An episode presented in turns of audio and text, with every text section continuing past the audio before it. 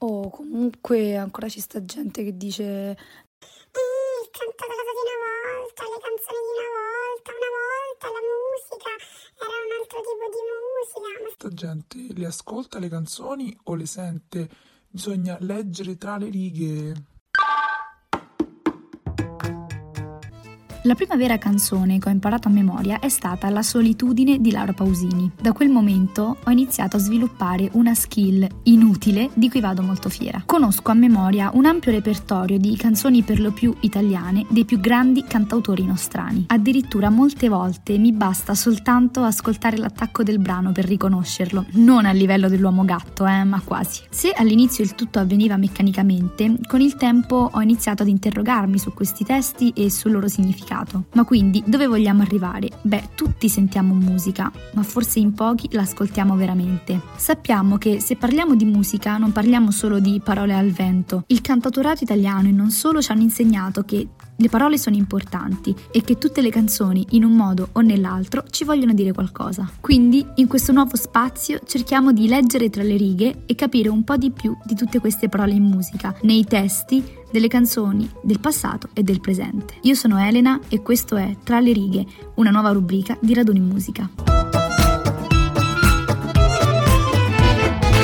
Tra il 1594 e il 1596 viene scritta la storia d'amore più famosa del mondo, Romeo e Giulietta. Il tema dell'amore impossibile è un tema ricorrente nelle poesie, nei libri e addirittura nelle canzoni. Ci sono delle canzoni che diamo per scontate, sono lì, le ascoltiamo da sempre, le sappiamo a memoria. Molto spesso, quando ascoltiamo le canzoni, sappiamo che vogliono dirci qualcosa, sappiamo che come dei libri vogliono raccontarci qualcosa, delle storie di vita vera o delle storie inventate, o addirittura delle volte nei brani abbiamo un'unione di vita vera e invenzione. Molto spesso però ci facciamo trascinare dall'abitudine e dimentichiamo la storia, non l'ascoltiamo, non la vogliamo comprendere proprio perché comprendere il testo di una canzone è un atto un po' più difficile rispetto al semplice ascoltarla. Questo però non ci permette di dare rispetto a queste storie, delle storie, soprattutto quelle che nascono, che sono ispirate da storie di vita vera, che delle volte ci dovrebbero far riflettere, ci dovrebbero far pensare. Il brano di oggi parla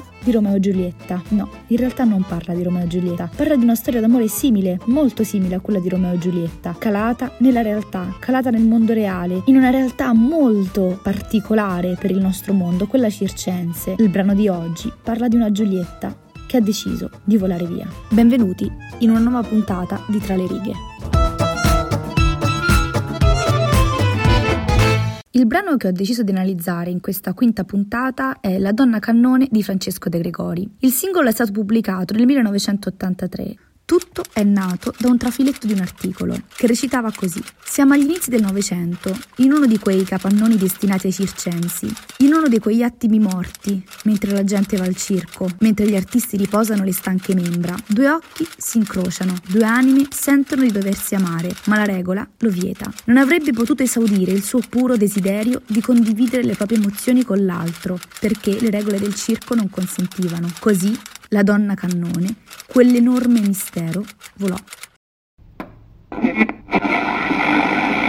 Come sempre, Prima parliamo un po' dell'autore e poi analizziamo il testo. Francesco De Gregori, classe 1951, nasce a Roma, spesso definito cantautore e poeta, anche se lui si vuole solo far definire artista. Grazie al fratello Luigi inizia ad esibirsi in pubblico al Folk Studio, dove conosce artisti del calibro di Antonello Venditti, Caterina Bueno, Giorgio Locascio. Si crea un vero e proprio quartetto, Venditti, Bassignano, Locascio e De Gregori, che viene ricordato in una delle più famose famose canzoni di Venditti, notte prima degli esami, proprio nella strofa in cui recita Io mi ricordo quattro ragazzi con la chitarra. Negli anni 70 partecipa alla manifestazione Un disco per l'estate con la canzone Alice e nonostante si classifichi all'ultimo posto, proprio questa esperienza gli permette di avere molta visibilità, tant'è vero che nel 1973 esce Alice non lo sa, titolo del primo album da solista. La critica sin da subito si spinge verso alcuni aspetti del cantautore che ritrova ritroviamo ovviamente nel suo stile molto ermetico. Molti mh, dicono che rappresentava un mondo, un modo di fare musica delicato e quasi, quasi fragile. Nel 1975 arriva il grande successo con Rimmel. Nel frattempo collabora con Dalla, Baglioni, De André. Successivamente escono alcune canzoni come Generale, Viva l'Italia. Nel 1980 arriva l'unica esperienza sanremese per De Gregori e nell'82 arriva il nostro anno. Esce l'album Titanic con il mini LP La donna cannone e da questo momento viene anche definito il principe della musica italiana. Ma arriviamo alla canzone, arriviamo alle parole. La donna cannone è un brano composto da 25 versi, molto ricchi, molto pieni, molto densi. Iniziamo dalla prima strofa. Butterò questo mio enorme cuore tra le stelle un giorno.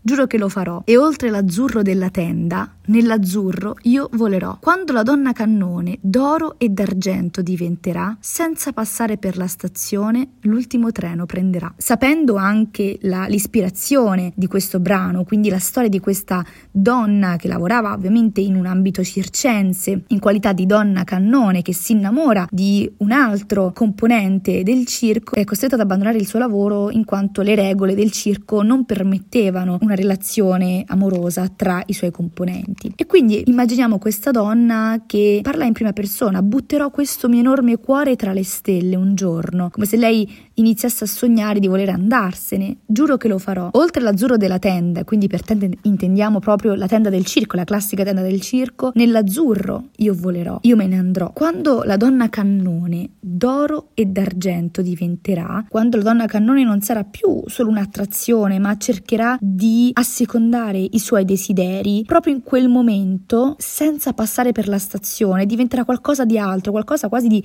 non umano. Non servirà una, una stazione vera, un treno vero, lei senza passare per la stazione prenderà questo treno e se ne andrà. Seconda strofa. E in faccia ai maligni e ai superbi il mio nome scintillerà e dalle porte della notte il giorno si bloccherà. Un applauso del pubblico pagante lo sottolineerà e dalla bocca del cannone una canzone suonerà. Essendo la donna cannone una figura molto particolare, per cui si può anche quasi pensare al fatto che lei possa volare attraverso sua, questo suo mestiere, quindi partendo dal cannone, si, si va avanti nel, nel, brano e si arriva alla controparte, al male, i maligni, superbi, in faccia a loro il mio nome, il mio nome della donna cannone scintillerà. Dalle porte della notte il giorno si bloccherà, tutto si fermerà. A quel punto il mio andarmene, il mio scappare verrà sottolineato da quello stesso pubblico pagante che viene a vedere la mia esibizione e dalla bocca del cannone suonerà addirittura